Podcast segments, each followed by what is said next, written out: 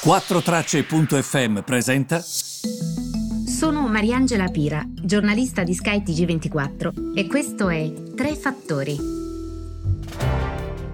Proprio ieri parlavamo del eh, boom delle borse e invece Ieri è arrivata poi la pausa.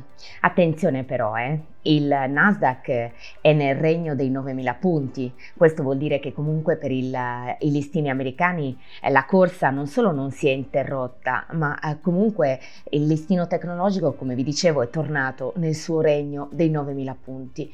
Quindi è molto difficile capire quale sarà il futuro delle borse. Certamente queste non sono borse che si stanno comportando male, sono borse abbastanza resistenti.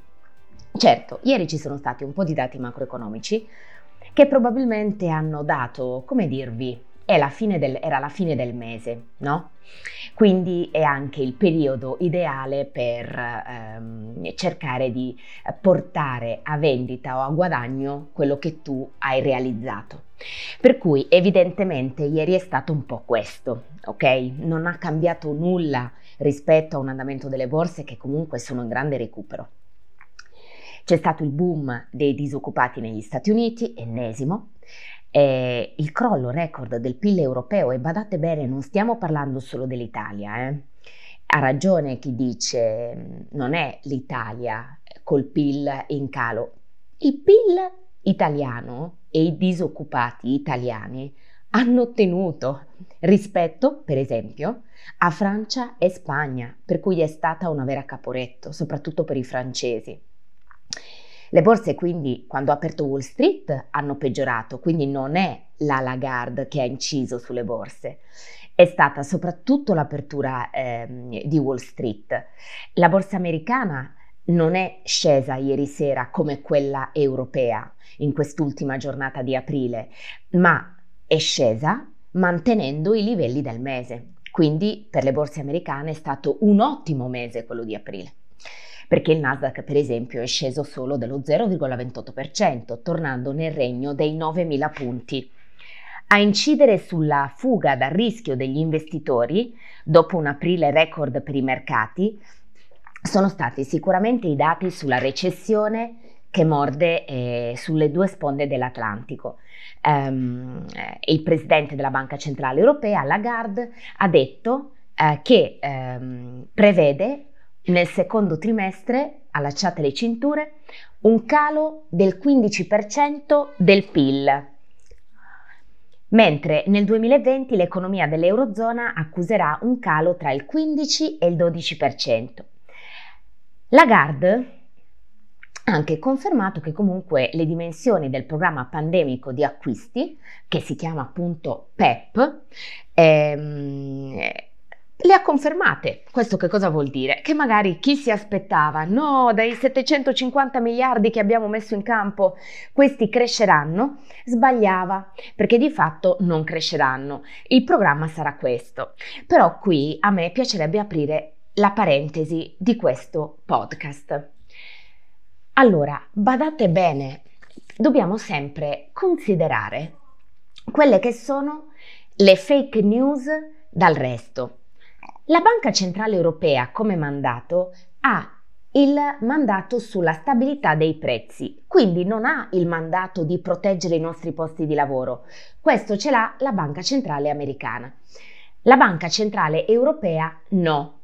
Quindi praticamente questo che cosa vuol dire? Vuol dire che la Banca Centrale Europea, se proprio dobbiamo dirlo, rispetto alla Banca Centrale Americana sta facendo molto di più, molto di più, sta facendo cose che dovrebbe fare lo Stato federale qualora ci fosse, ma da noi non c'è.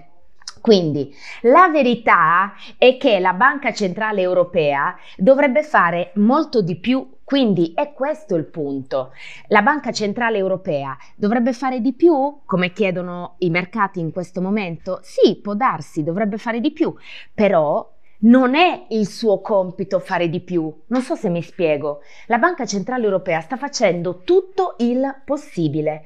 Quindi la Banca Centrale Americana invece, che ha come scopo quello di mantenere i posti di lavoro, proteggerli e comunque guardare all'economia statunitense, sta facendo il suo. Tra le due, quella che si sta muovendo di più è proprio la BCE.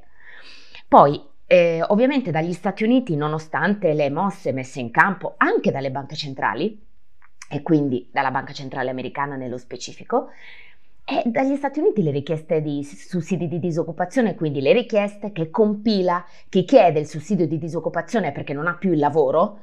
Nell'ultima settimana sapete ehm, a quanto praticamente ammontano? 3,89 milioni di persone. Risultano superiori alle attese degli analisti, ma soprattutto è l'incremento nel lungo, cioè sono milioni, decine di milioni i lavoratori americani che hanno perso il posto di lavoro in solo un mese.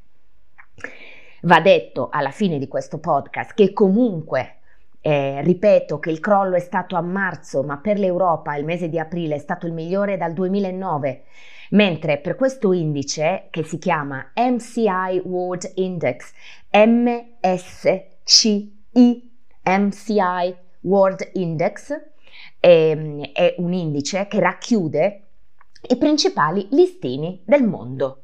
Sapete che per il MCI questo è il più felice fin dalla nascita dell'indice negli, nei tardi anni 80? Il il mese di aprile. Aprile che si è rivelato fortunatamente pazzerello in senso positivo sui mercati, perché altrimenti se fosse stato come marzo, ciao baracca e burattini, invece fortunatamente non è stato così. E va anche detto che in Europa le vendite hanno colpito soprattutto le banche e c'è un sottoindice che potete controllare anche su internet, si chiama proprio Stocks con due X finali, Stocks con due X delle banche. Questo comparto ha ceduto oltre il 4, è stato sicuramente il peggiore. Però per il resto, nonostante i cali del prodotto interno lordo nell'Eurozona, nonostante gli altri dati che sono arrivati, dati veramente mh, preoccupanti, il mercato così come probabilmente li aveva scontati già a marzo questi dati. Adesso si concentra un po' come vi raccontavo ieri sul futuro. E speriamo che sia un futuro, diciamo, roseo, viste le premesse. E però ne parleremo prossimamente, già da lunedì, in, sui tre fattori, qui sul nostro podcast. Vi ringrazio per avermi ascoltato e ci sentiamo lunedì.